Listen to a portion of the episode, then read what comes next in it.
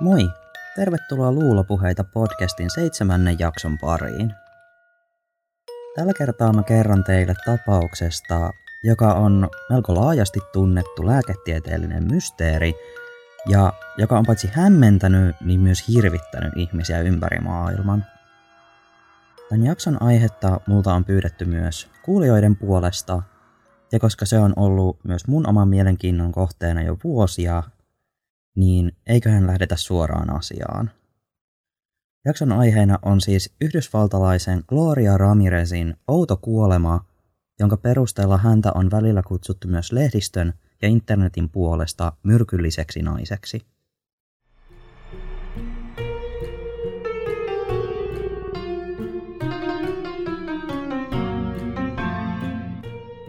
Kalifornian Riversidein aluesairaalan arki sai oudon käänteen vuoden 1994 helmikuussa. 19. päivänä Johnny Estrada soitti ambulanssin noin kello kahdeksalta illalla, kun hänen naisystävänsä Gloria Ramirez koki hengitysvaikeuksia. Noin vartin yli kahdeksalta illalla 31-vuotias Ramirez kuljetettiin ensiapuun. Ensihoitajat kuljettivat naisen paareilla traumahuone ykköseen. Ramirezilla oli päällään shortsit ja teepaita.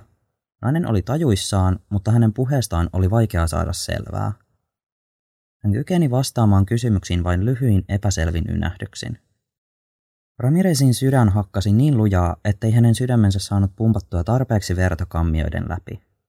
Tämä on sydämen toiminnan häiriö nimeltä tiheä lyöntisyys, jolloin leposyke ihmisellä on yli sata lyöntiä minuutissa – Tämä johtaa tosiaan siihen, ettei sydän saaptu pumpattua tarpeeksi verta elimistöön, joka aiheuttaa sitten esimerkiksi keuhkojen toiminnan heikentymistä. Niinpä tästä syystä Ramirezin verenpaine putosi kovaa tahtia, aiheuttaen hapenpuutetta ja täten hengityskatkoksia. Hänen hengityksensä oli epätasaista, tiheää ja heikkoa. Tämä oli outoa kolmekymppiselle henkilölle, sillä samankaltaiset sydänoireet on yleisempi paljon vanhemmilla ihmisillä – Ensihoitajien mukaan Gloria Ramirez sairasti kylläkin kohdun kaulan syöpää, et ei hän aivan täysin perusterve aikuinen ollut. Hoitajat ryhtyivät elvyttämään Ramirezia. He injektoivat Ramirezin verenkiertoon diatsepaamia, midatsolaamia ja loratsepaamia. Nämä kaikki on benzodiatsepiineihin kuuluvia lääkeaineita, joiden tarkoituksena on rentouttaa ja rauhoittaa potilasta. Tämän lisäksi he antoivat Ramirezille pretyliumia ja xylokainia – jotka ovat hermoja puuduttavia lääkkeitä. Tämä on standardikäytäntö kyseisiin oireisiin, jotta potilaan sydämenlyönnit saataisiin rauhoitettua ja tila vakaannutettua. Yksi Ramirezia hoitaneista ensihoitajista, Maureen Welch, antoi Ramirezille tekohengitystä elvytyspaljetta käyttäen, jotta potilaan keuhkoihin saatiin ilmaa. Ramirez ei kuitenkaan reagoinut toimenpiteisiin, eikä hänen tilansa normalisoitunut, joten ensihoitajat ja lääkäri päättivät käyttää sähköistä sydäniskuria, jotta sähköimpulssi palauttaisi sydämen normaaliin tahtiinsa. Kun Ramirezin paita riisuttiin tämän toimenpiteen vuoksi, hoitajat huomasivat potilaan ihossa jotain outoa. Naisen iho näytti erikoisen öljyiseltä ja hänen hengityksensä haisi oudolta. Paikalla olleet ovat kuvailleet hajua hedelmäiseksi ja valkosipulимaiseksi. Sydäniskurin avulla elvyttäminen ei tuottanut sen parempia tuloksia. Kun toinen hoitaja nimeltään Susan Kane ryhtyi ottamaan verinäytettä Ramirezin kädestä, hän huomasi huoneen hajun muuttuneen jopa oudon kemialliseksi. Hoitaja Kane puhdisti Ramirezin ihon desinfiointiaineella ja pisti neulan potilaan oikeaan käteen. Kun hän otti verta Ramirezin kädestä, hän huomasi myös veren haisseen oudolta. Kane antoi ruiskun hoitaja Welchille, joka myös tunnisti oudon hajun. Se haisi pistävästi ammoniakilta. Joskus potilaan veri saattaa haista hieman mädältä injektoitujen lääkeaineiden vuoksi, mutta tämä haju oli Welchin mukaan aivan erilainen. Welch antoi ruiskun eteenpäin harjoittelijalle Julie Gorchinskille, joka puolestaan huomasi veressä outoja beikenvärisiä hiukkasia. Myös paikalla ollut lääkäri Humberto Okoa huomasi oudot hiukkaset.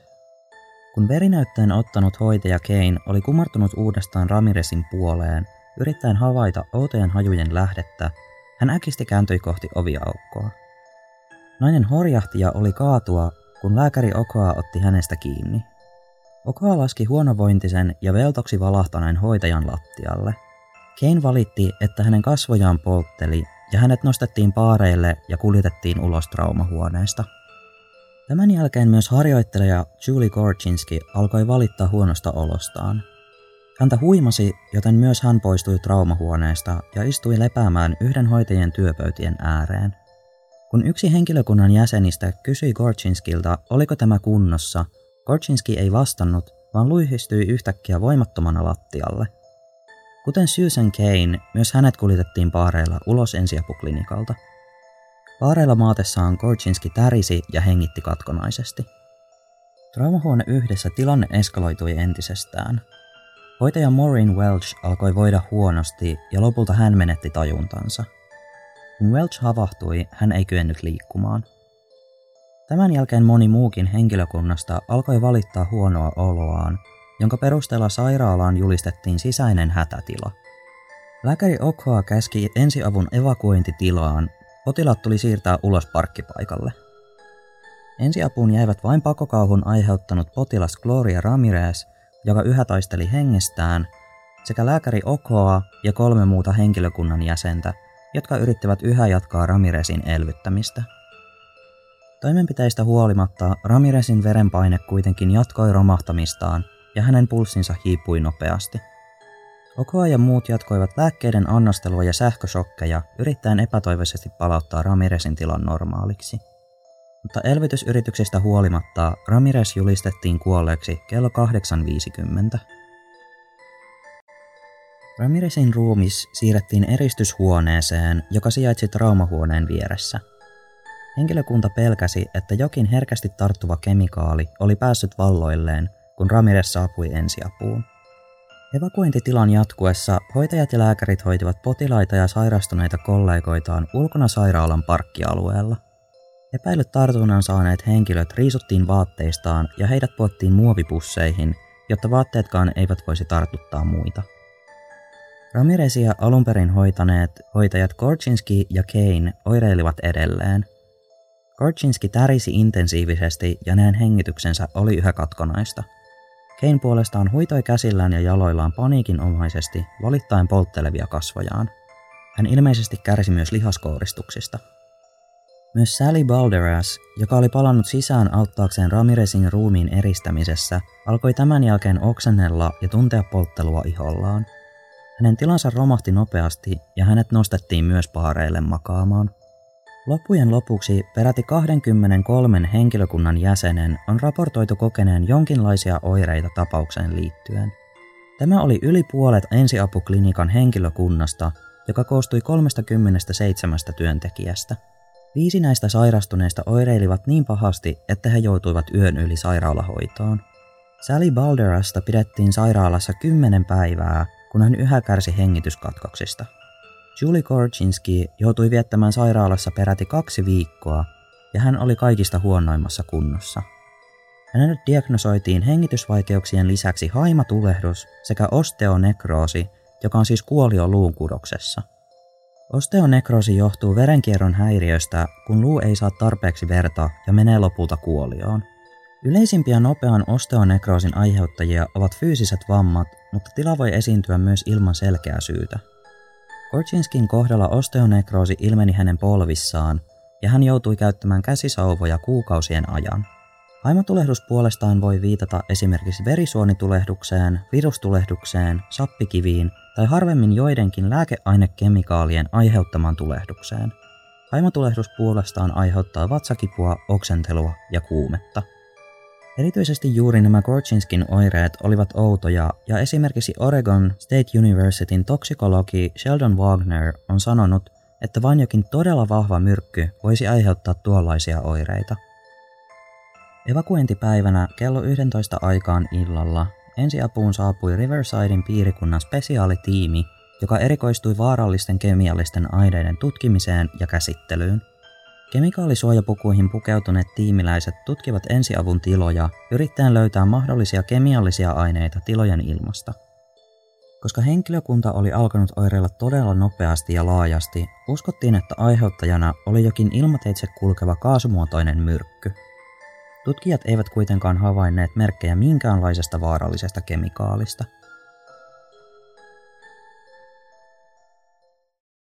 Seuraavana oli siis vuorossa Gloria Ramirezin ruumiin tutkinta. Kuusi päivää tämän kuoleman jälkeen ilmatiiviisiin suojapukuihin pukeutuneet patologit suorittivat ruumiin avauksen. Sen jälkeen he sulkivat Ramirezin ruumiin alumiiniarkkuun, jotta mahdolliset kemikaalit eivät pääsisi enää valloilleen. Ramirezin ruumiista otettiin veri- ja kudosnäytteitä, jotka myös pidettiin tarkasti suojattuina. Paikallinen Riversidein kuolemansyyn tutkija ei kuitenkaan löytänyt ruumiin avauksessa mitään erikoista, ja lopulta ruumiin tutkintaan liittyi mukaan muita tahoja. Kalifornian Livermoren kansallisen laboratorion rikostekniikan keskus liittyi mukaan tutkimukseen maaliskuussa. Riversidein yksikkö lähetti näitä Ramirezin ruumiista otettuja näytteitä myös tuonne Livermoren laboratorioon tutkittavaksi. Kuun loppupuolella siellä analysoitiin näytteistä löytyvät orgaaniset ja epäorgaaniset sisällöt. Näytteet koostuivat vainajan verestä sekä eri elinten, kuten sydämen, maksan, keuhkojen, aivojen sekä munuaisten koepaloista. Tuohon aikaan Livermoren rikostekniikan keskuksen johtohenkilönä toimi Brian Anderson. Hän ja hänen tiiminsä keskittyivät tutkimaan maksan sappea, sillä uskoivat, että juuri siitä löydettäisiin jotain haitallisia aineita – Maksahan esimerkiksi tuhoaa verenkierron kautta kulkevia bakteereja ja myrkkyjä, joten luonnollisesti elimistöstä mahdollisesti löytyvät myrkyt päätyisivät lopulta sinne. Kuitenkin kun Anderson kuumensi sappinestettä vapauttaakseen mahdollisia myrkkykaasuja, hän ei löytänyt mitään erikoista. Kaikki havaitut kemialliset ainesosat olivat luonnollisia. Veri- ja kudosnäytteitä tutkittiin myös tietokoneteknologisesti. Tutkimus suoritettiin kaasun kromatografisella massan spektroskoopilla. Tällaisella korkean tason laitteella pyritään eristämään, puhdistamaan ja määrittelemään erilaisia kemiallisia yhdisteitä.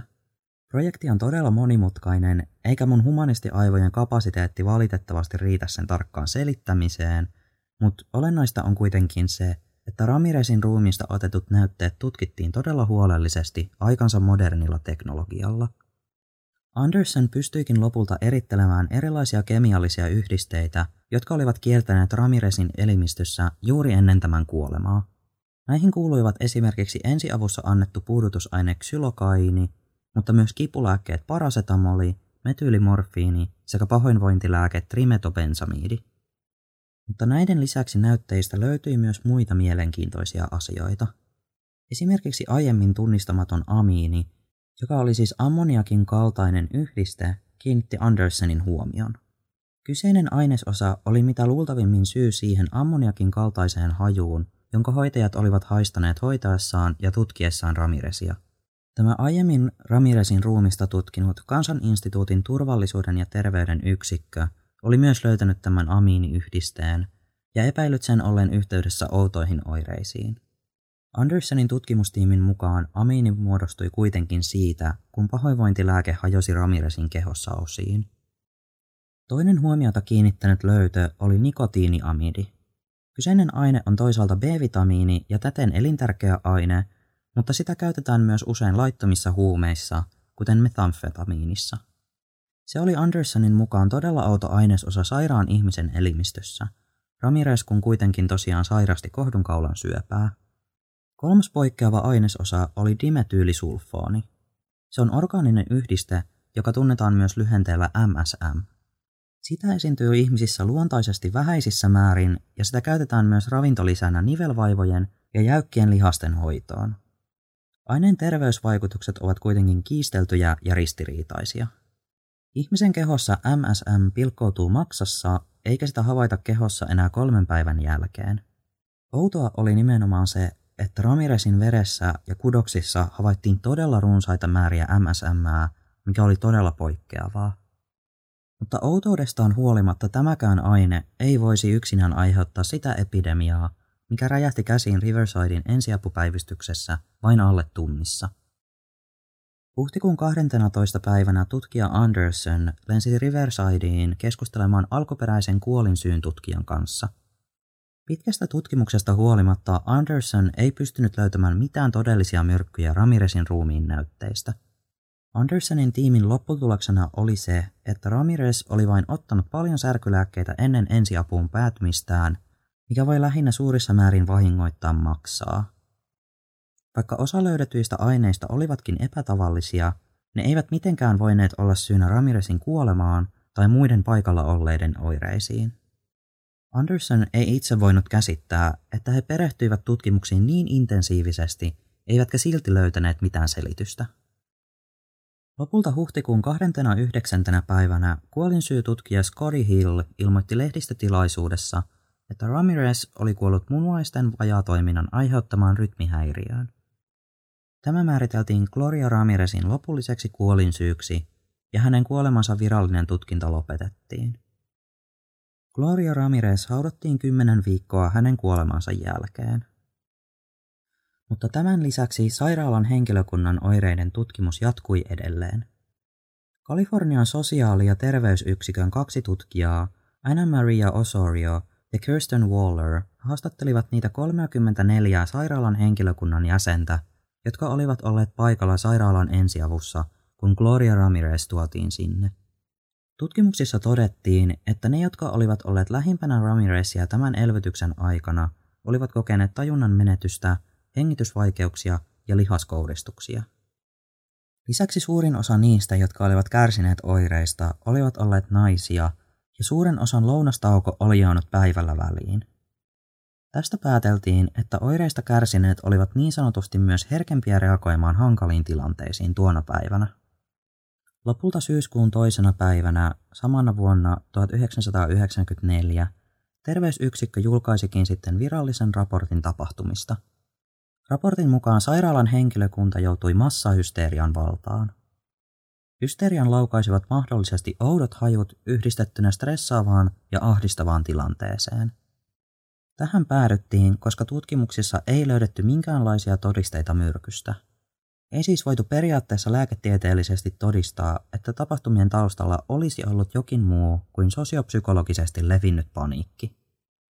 Lisäksi yhtenä syynä käytettiin sitä päätelmää, että juuri naiset olisivat olleet herkempiä reagoimaan stressiin ja ahdistukseen.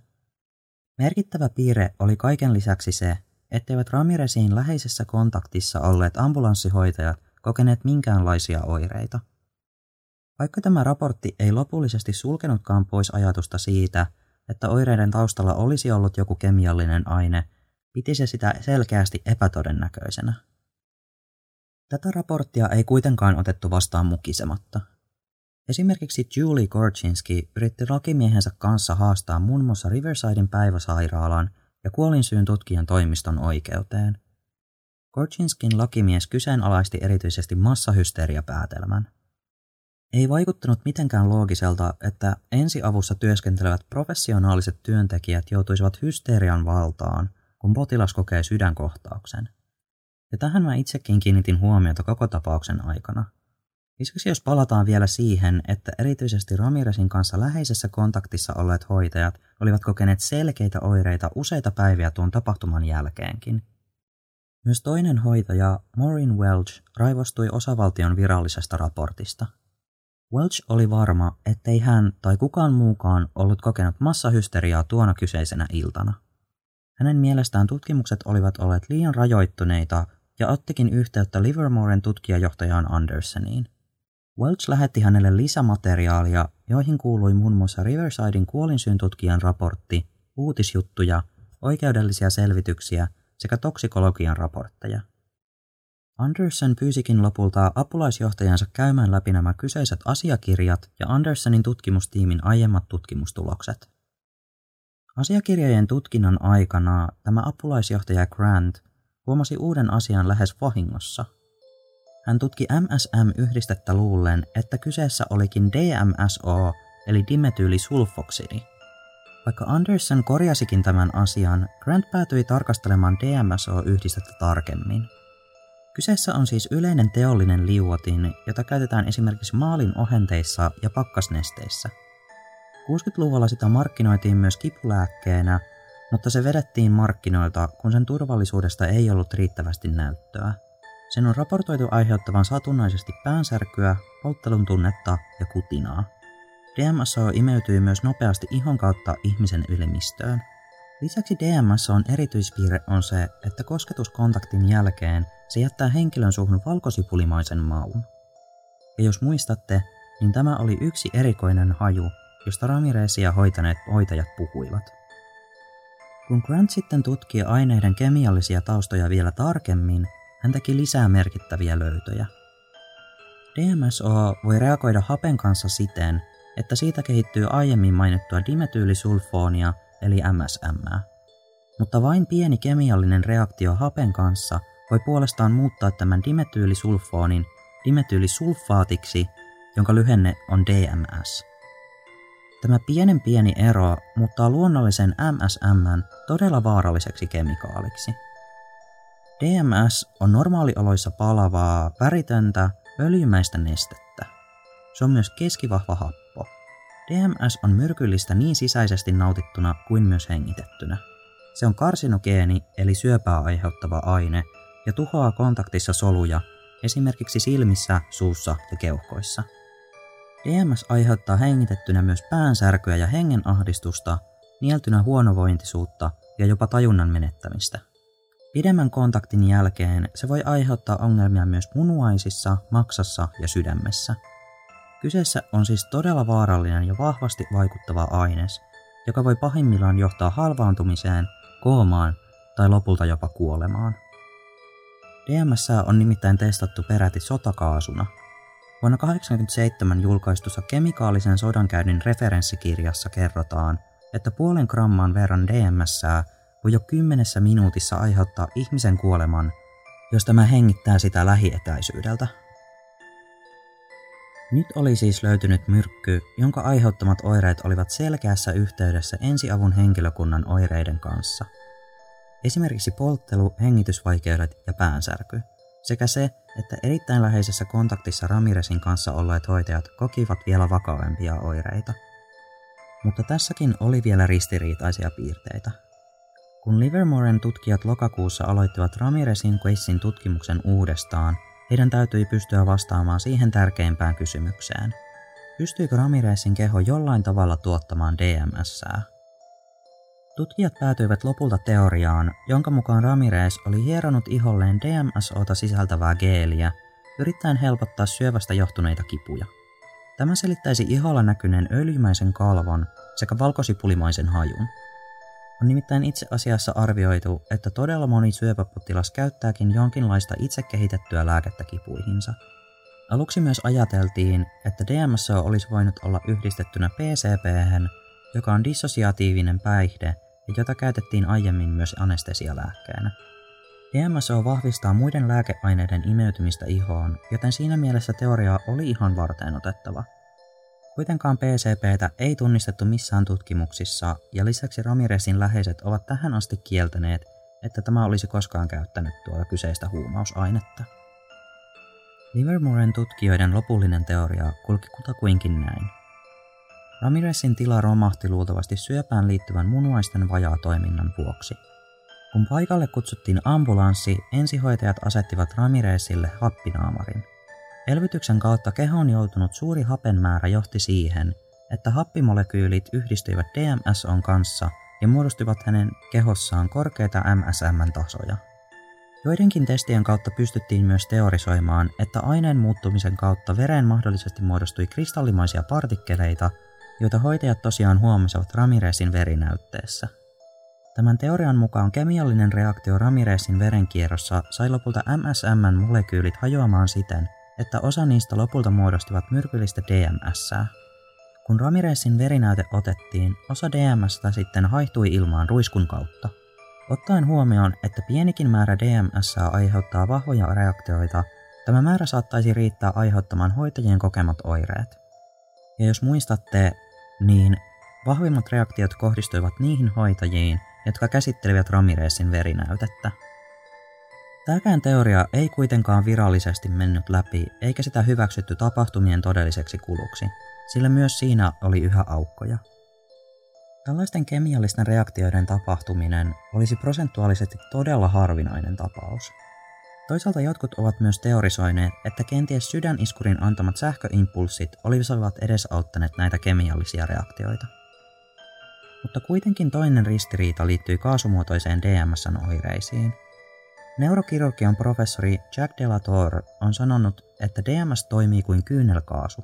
Kontakti kaasun kanssa aiheuttaa silmien vuotamista, mutta kukaan sairaalan henkilökunnasta ei ilmoittanut kärsivänsä silmien ärtymisestä tai vetistelystä.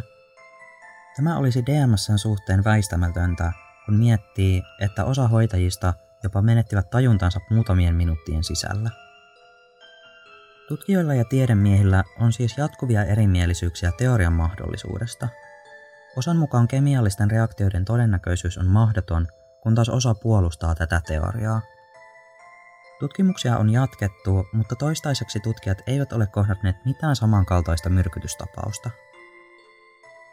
Kuitenkin muun muassa esimerkiksi Ramirezin oma perhe epäilee, että tämän kuolemaan liittyviä yksityiskohtia on piiloteltu. Tähän nimittäin liittyy se, että Riversidein sairaalasta oli aiempina vuosina löydetty vaarallisia myrkkykaasuja. Vuonna 1991, eli kolme vuotta ennen Ramirezin kuolemaa, sterilisaattorista vapautunutta myrkkyä levisi sairaalassa, jonka johdosta kaksi henkilökunnan jäsentä joutuivat hoitaan. Lisäksi vuonna 1993, eli vain vuosi ennen Ramirezin kuolemaa, kyseisestä ensiavusta havaittiin myrkyllisiä viemärikaasuja, joka johti sitten laajempaankin tutkimukseen. Juurikin näihin tapauksiin liittyen Ramirezin perhe on nostanut syytteen Riversidein sairaalaa kohtaan. He uskovat, että sairaalan olosuhteet vaikuttivat Ramirezin kuolemaan, ja että jos hän ei olisi koskaan edes mennyt sairaalaan, niin hän olisi selvinnyt elossa – he ja jotkut muutkin uskovat, että hallinto on salannut sairaalan ensiavun myrkkytutkimuksen todelliset tulokset. Tähän liittyen on erityisen outoa, että juuri se alkuperäinen ruiskunäyte, jossa Gloria Ramirezin verta oli, on tietojen mukaan vahingossa heitetty pois. Tästä johtuen verinäytettä ei olla voitu tutkia tarkemmin, ja täten jos siinä olisi ollut jotain kemikaalia, sitä ei voida enää mitenkään todistaa. Erityisen outoa tämä oli juuri siksi, että sairaala otti hyvin tarkasti huomioon kaiken muun tämän evakuointitilanteen aikana. Esimerkiksi juuri henkilökunnan vaatteet säilytettiin muovipusseissa, jotta niitä voitaisiin tutkia myöhemmin. Mutta kuitenkin tämä yksi tärkeä palapelin palanen on kadonnut jäljettömiin. Jotkut ovat vahvasti sitä mieltä, että tapahtumat johtuivat massahysteriasta – Toisaalta Ramirezin kuolemaan liittyvien outojen tilanteiden vuoksi tapaus on yhä mysteeri. Vaikka tutkijat pystyivätkin periaatteessa tuottamaan mahdollisen teorian tapahtumille, liittyen siis tuon myrkyllisen DMS-aineeseen, sitä todistavia simulaatioita tai laajempia testauksia ei olla koskaan tehty. Tapaus on myös nostanut esiin vähän erikoisempiakin teorioita. Jotkut uskovat, että outojen oireiden ja tapahtumien taustalla olisi ollut radioaktiivisuus – Gloria Ramirezin sisko Maggie Ramirez Garcia on sanonut, että hän uskoi siskonsa aloittaneen kemoterapiaan samalla viikolla, kun tämä kuoli. Vaikka Ramirezin syöpä oli edennyt melko pitkälle, ei sen pitänyt olla hengenvaarallisessa vaiheessa.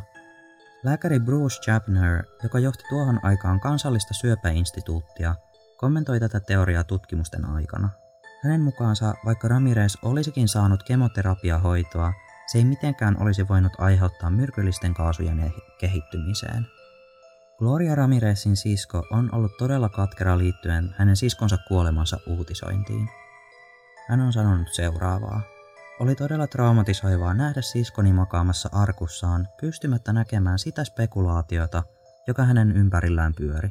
Se, että hän olisi ollut myrkytysten taustalla, aivan kuin hän olisi mukaan ollut jonkinlainen hirviö – Todellisuudessa hän oli todella rakastava ja elämän iloinen persoona, jolla oli vielä paljon annettavaa maailmalle.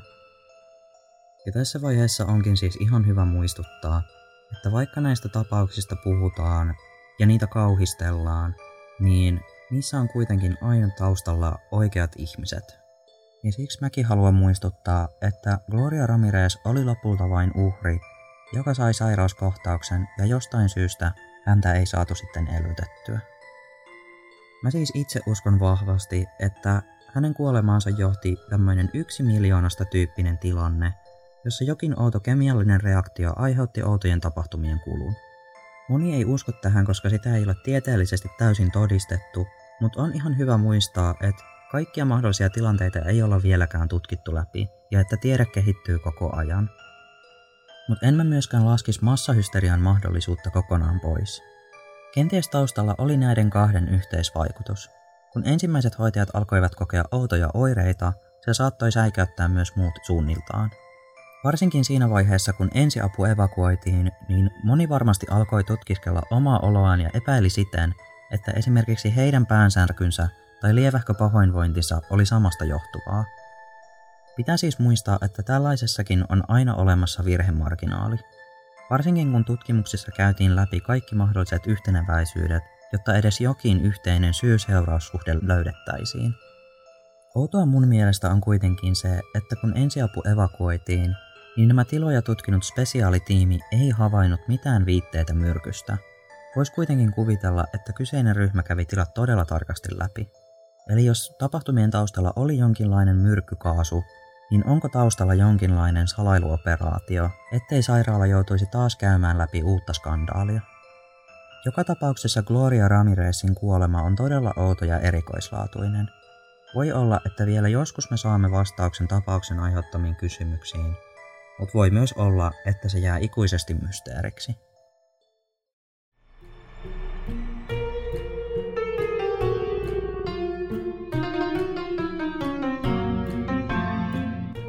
Tähän päättyy tämänkertainen jakso. Tätä aihetta tosiaan pyydettiin multa kuulijoidenkin toimesta, joten mä toivon, että se myös miellytti.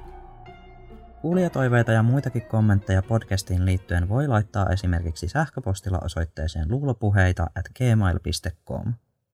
Kannattaa myös seurata podcastia sosiaalisessa mediassa. Löydät sen Instagramista ja Twitteristä nimimerkillä luulopuheita. Instaan mä lisäilen aina jaksoihin liittyviä kuvia ja esimerkiksi Twitterissä jaan podcastin teemoihin liittyviä juttuja. Mutta kiitos, että kuuntelit tämän jakson. Ensi kerralla jatketaan sitten jostain toisesta jännästä aiheesta.